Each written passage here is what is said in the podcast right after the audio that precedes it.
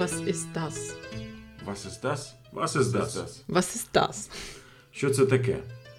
Це Бетховен, німецький композитор, який народився в Боні. І ми зараз також сидимо в Боні. Ми це Леся Юрченко. І Роман Гончаренко. Ми колись разом працювали на радіо, але це було дуже давно. А тепер ми вирішили робити подкаст. І назвали його Was Was? ist das? так. Ми назвали його Вас із Даст, тому що це така фраза, яку в принципі знають в Україні. Не треба багато пояснювати, що це таке. І ми збираємося говорити про Німеччину, про Україну, про інші європейські країни, про життя тут, про політику, не тільки про політику. Це перша спроба, тому просимо не дуже сильно нас критикувати, хоча е, ми будемо намагатися е, ставати краще і краще. Критика це мотор прогресу, тому з критикою ми згодні. Добре, отже, першою темою ми вирішили обрати тему, яка зараз хвилює не тільки німців чи українців, а взагалі хвилює весь світ. Це коронавірус, але не просто коронавірус, а коронавірус і школу. Тому що в Німеччині от буквально на днях школа почалася у всіх федеральних землях, а їх тут 16, і у кожній федеральній землі школа наприкінці літа, початку осені починається в різний день. Тому що освіта це справа окремих земель в Німеччині. Це відповідно різні графіки початку навчального року, різні канікули. Тому аж зараз, от у нас, наприклад, у землі Північний Рейн-Вестфалія школа вже триває е, один місяць приблизно, так. А е, в тій же Баварії чи в Баден-Вюртемберзі, е, це південних е, німецьких землях, школа ось саме тільки почалася. Так, школа ось тільки почалася, і ем, норми ем, для різних федеральних земель в школах теж різні. Наприклад, у федеральній землі, де ми з Лесою, де наші діти навчаються в школах, тут від самого початку запровадили доволі жорсткі правила для дітей, починаючи від п'ятого класу. Е, Однією з вимог є те, що вони мають під час е, уроків сидіти в масках, е, щоб захиститися від коронавірусу.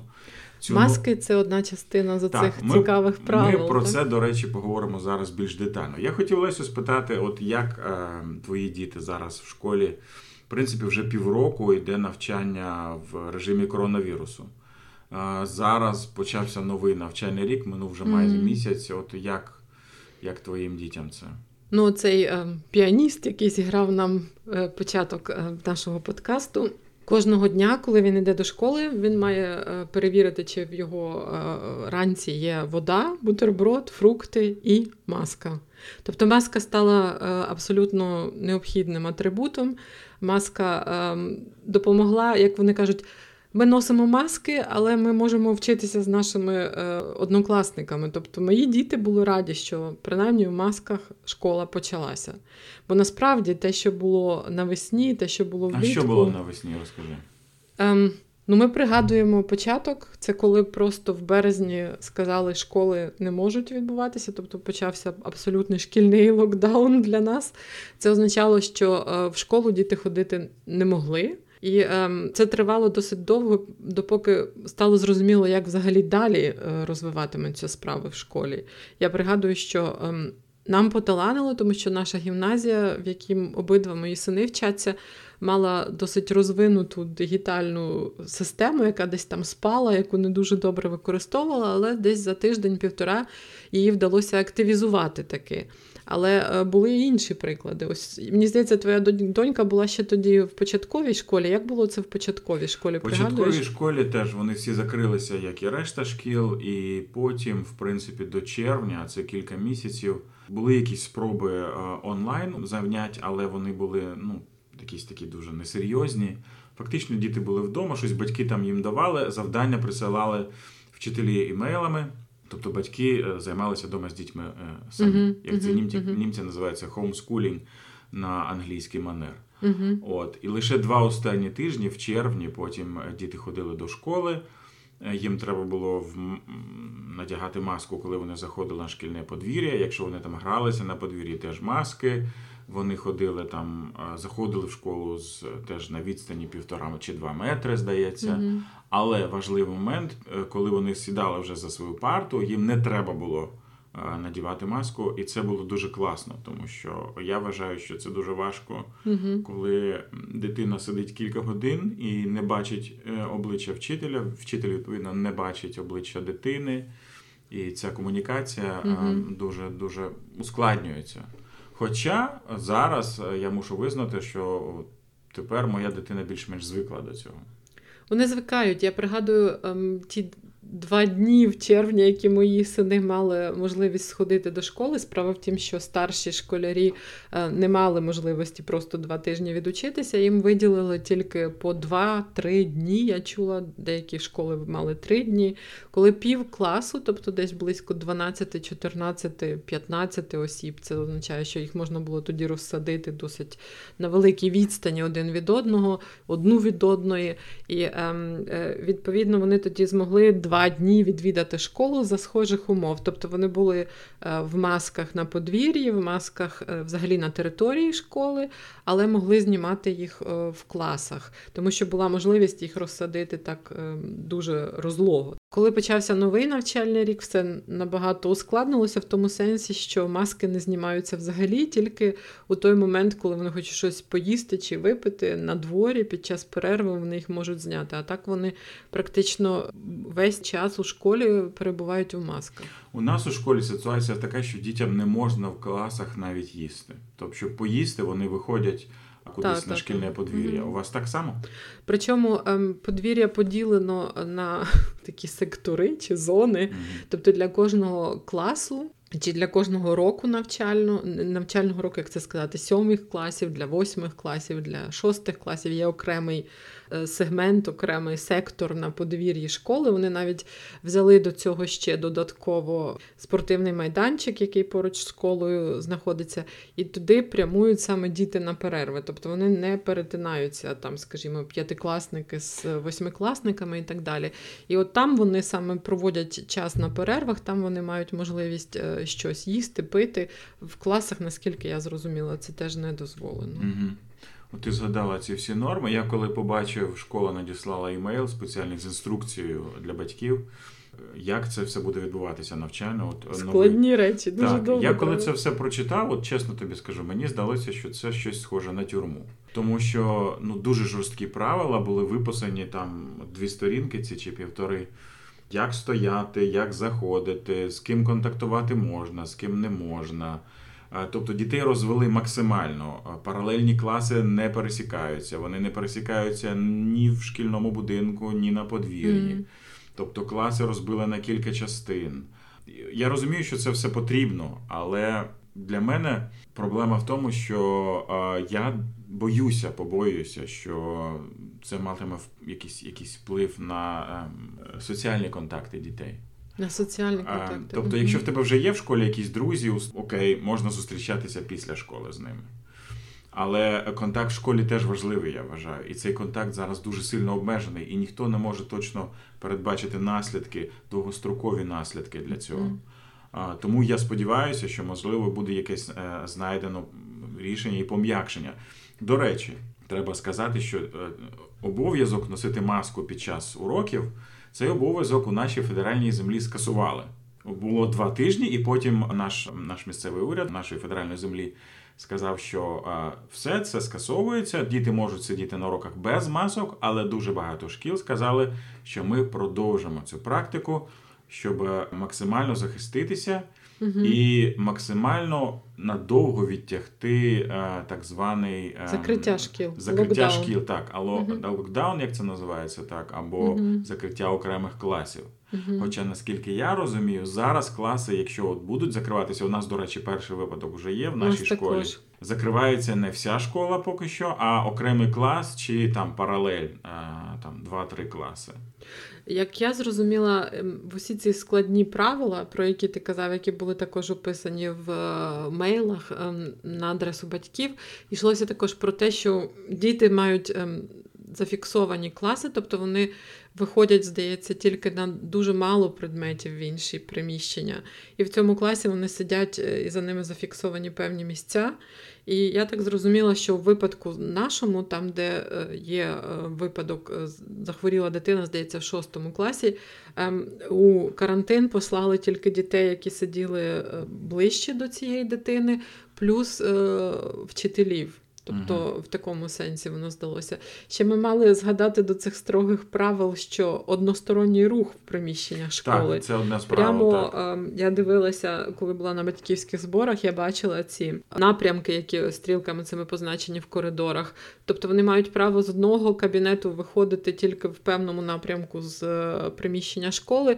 І це означає, наприклад, якщо їм доводиться перейти, наприклад, на е, заняття з хімії, де в лабораторію не можна кудись перенести, тобто їм доводиться все-таки міняти кабінет, вони мають виходити з е, навчального е, корпусу, потім через інший вхід, іти на інший поверх. Це досить складно.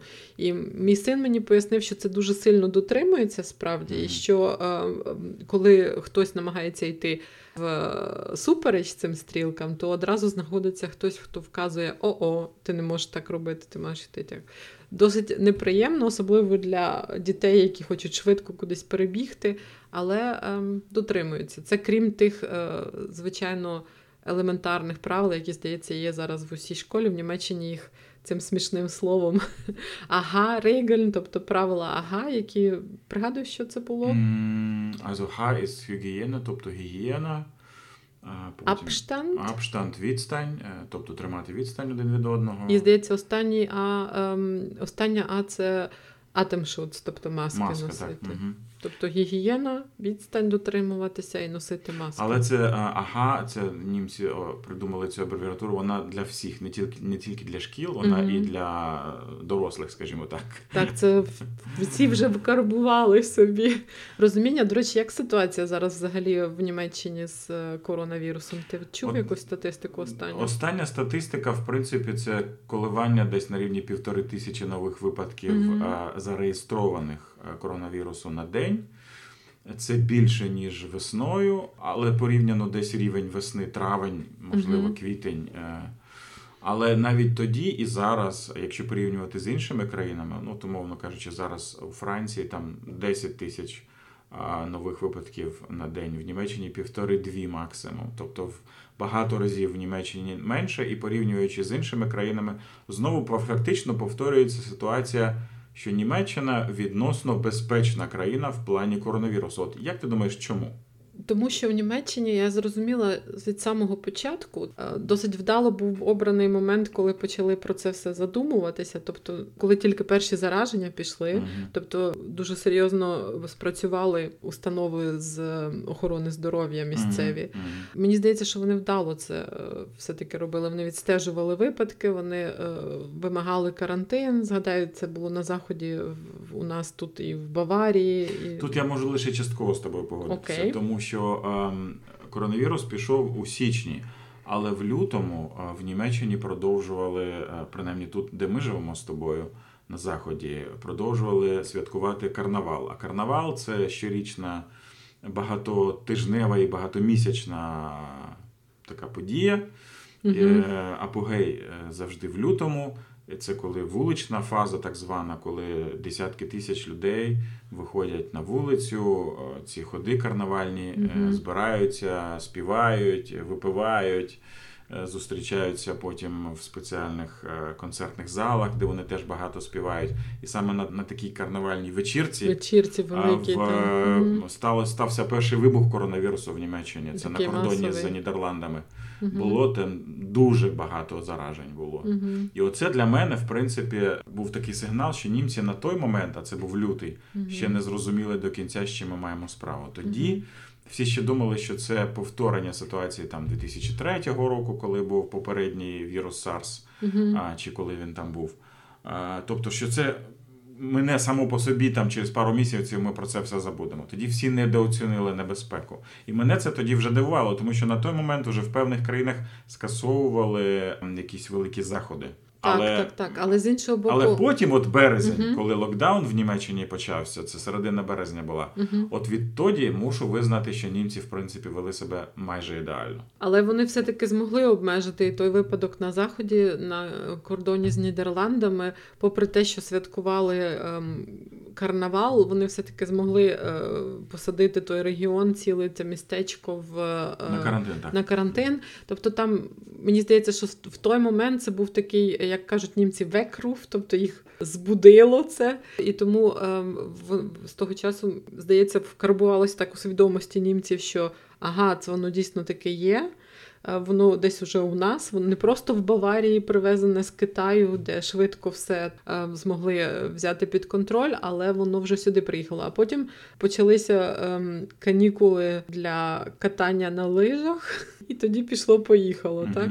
Так. Коли е, Гамбург і регіони, у яких є ці спеціальні канікули для лижних відпусток, повернулися з курортів е, в північній Італії і в Австрії в першу чергу. І тоді, якщо ти пам'ятаєш, в Німеччині теж всі казали, е, ну не всі, але е, уряд казав, і експерти казали, вірусологи так звані, що е, маску в принципі не треба носити.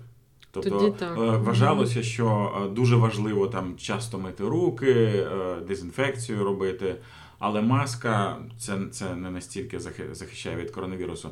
І це, в принципі, і дало такий поштовх сильний в Німеччині. Угу. Але з іншого боку, ем, тоді просто не було достатньо масок в країні. І уряд зараз, Тоді їх не вистачало визнав, медичним що ми, ми в принципі розуміли, можливо, що маски потрібні, але ми не казали купуйте маски, бо їх Мгм. не було в- магазинах, не було в аптеках, лише поступово.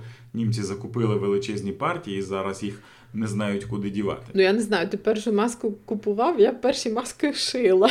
Ну, я, на жаль, не вмію сам шити, тому ми купували. І, здається, за відносно великі гроші. Це, здається, 60 євро. Був, був такий пакунок на, я не пам'ятаю, 100 штук там їх чи скільки. Тобто дорожче, ніж вони завжди. Вони пару центів коштують, як правило. І зараз ціни знову сильно впали. Але тоді це було дивно. І це для мене особ- особисто психологічно теж було не дуже просто. Я б сказав, навіть складно носити цю маску. Особливо влітку потім, коли піднялися температури, і це було дуже складно. Хоча треба сказати, що можливо люди, які не стежать, такого жорсткого локдауну в Німеччині не було, Не як було. в деяких країнах. Нас часто іде порівняння з Швецією, де, як кажуть, взагалі не було локдауну, нібито. Але насправді е, дуже сильно відрізнятися від Швеції ми не відрізнялися. Тобто, у нас було дозволено виходити на двір, дозволено було гуляти. Єдине, Просто що не збиратися в там більше були обмеження по кількості людей. за родинами були обмеження. Так, зараз і так їх потім далі. зняли Мгм. е, в весною чи літом, здається. Але на початку ці обмеження були, і їх в принципі дотримувалися. Дотримувалися. Я думаю, що і в цьому секрет. Знаєш, я думаю, в цьому секрет успіху Мгм. Німеччини, що люди дотримуються правил. Це, звичайно, дуже важливий аспект, звісно, тому що е, це я чую від своїх е, друзів і знайомих з України, що навіть найжорсткіші правила дотримуються не завжди. Тобто маски в транспорті носять не всі, наприклад. Ем, В Німеччині е, я поки що в громадському транспорті я не бачила людей без масок. Тобто люди дотримуються цих правил, і е, люди дбають якимось чином один про одного в такий Хоча з іншого боку, останні кілька місяців чи тижнів набрало сили такий, набрав сили такий рух проти масок і проти обмежень.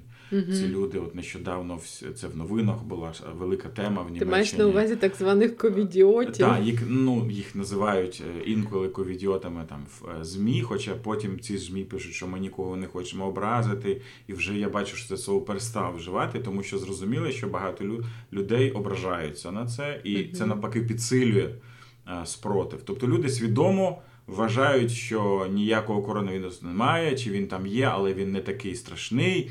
І ми проти того, щоб ходити в масках, і вони ходять на ці демонстрації в масках. А, хоча там дуже е, строката, е, Дуже строката. група людей, які туди приходять від е, лівих хіпі до ультраправих неонацистів, які розмахують потім е, флагами е, Кайзерівської Німеччини чи там флагами Рейху.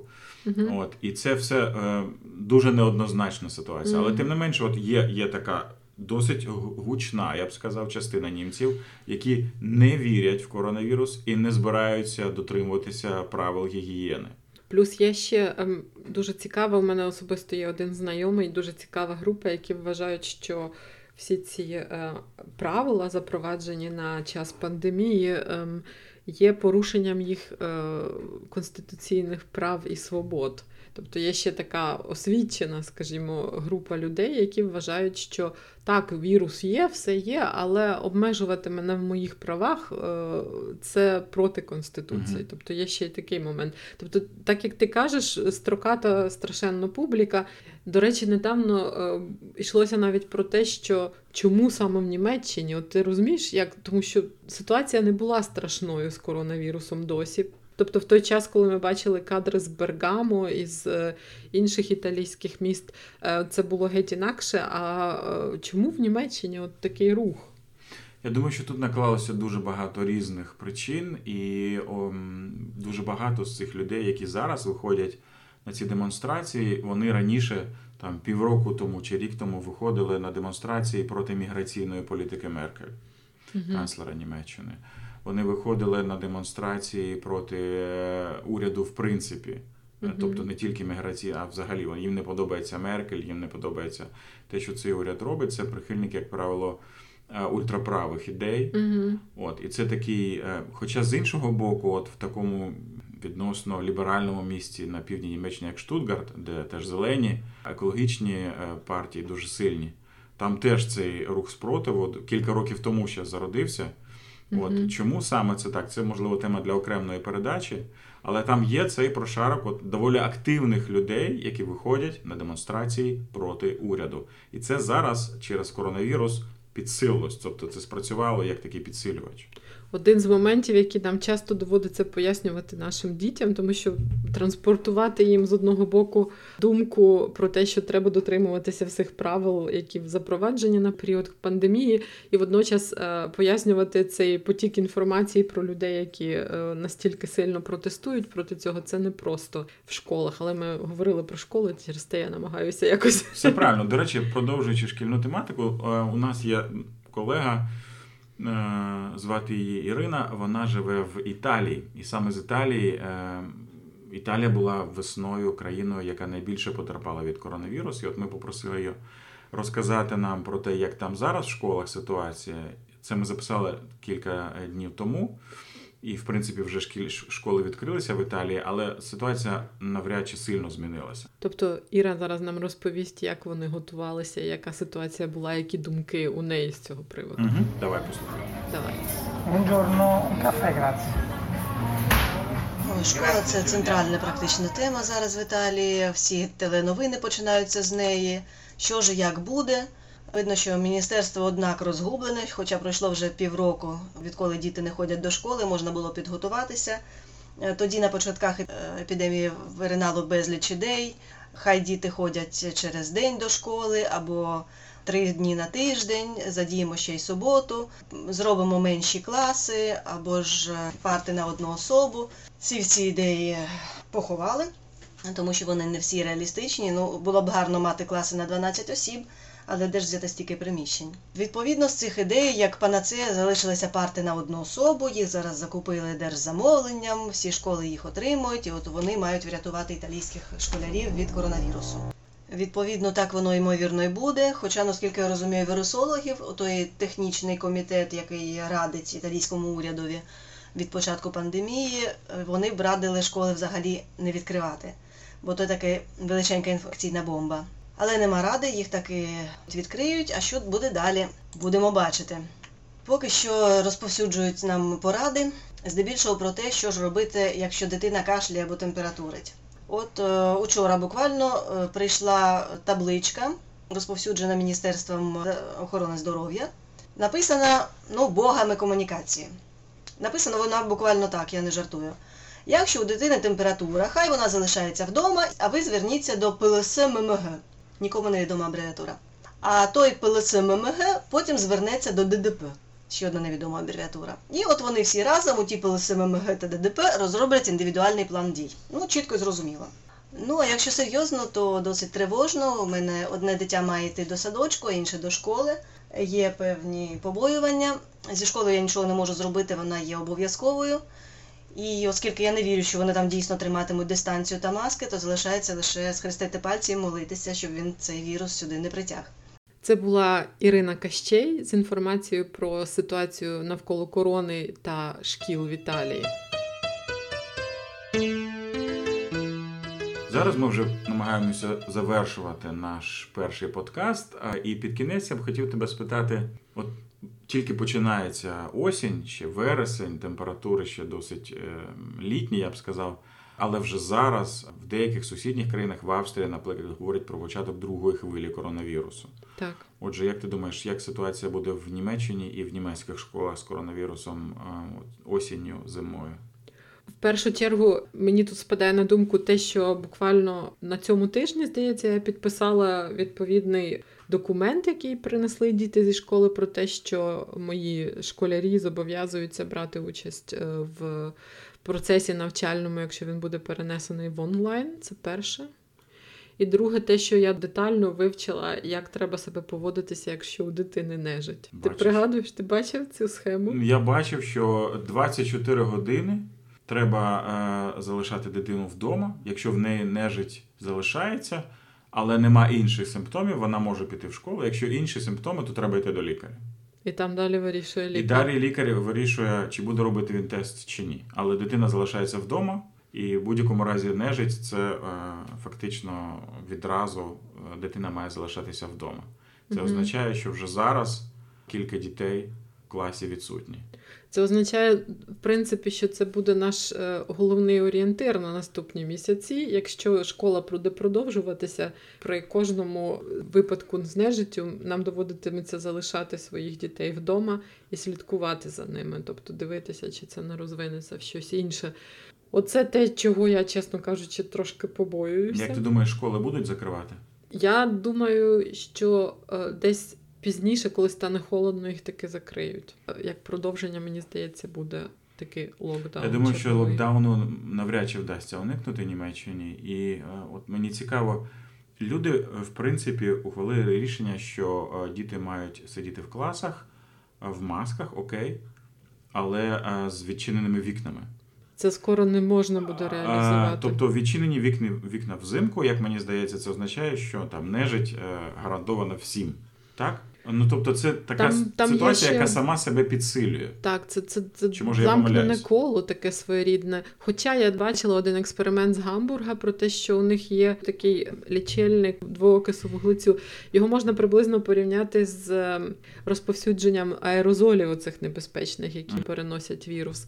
Тобто ем, функціонує все таким чином, що ем, цей лічильник у класі стоїть, і коли концентрація двоокису вуглецю набуває досягає такої критичної е, межі, uh він б'є на сполох, так би мовити. І це означає, що в класі треба одразу відкрити вікна. І в цьому е, експерименті було показано, що як тільки вони відкриваються, навіть на режим провітрювання, буквально через декілька хвилин концентрація цього е, двоокису вуглецю стає набагато меншою, тобто виходять з того, що і концентрація цих небезпечних аерозолів стає меншою. Можливо, Кожен з класів у Німеччині ще отримає такий лічильник, не виключено. Тоді е, провітрювання е, в комбінації з масками і, мабуть, півкласу з нежиттю вдома. Тобто, mm-hmm. отаке я собі уявляю. Або локдаун. Або локдаун. Це дуже такий ем, не оптимістичний фінал, але тим не менше ситуація дуже серйозна. Єдине, що мене тішить, це те, що Німеччина досі, в принципі, я вважаю, впоралася з коронавірусом, і я переконаний, що вона впорається із другою хвилею, яка зараз, судячи з усього, починається.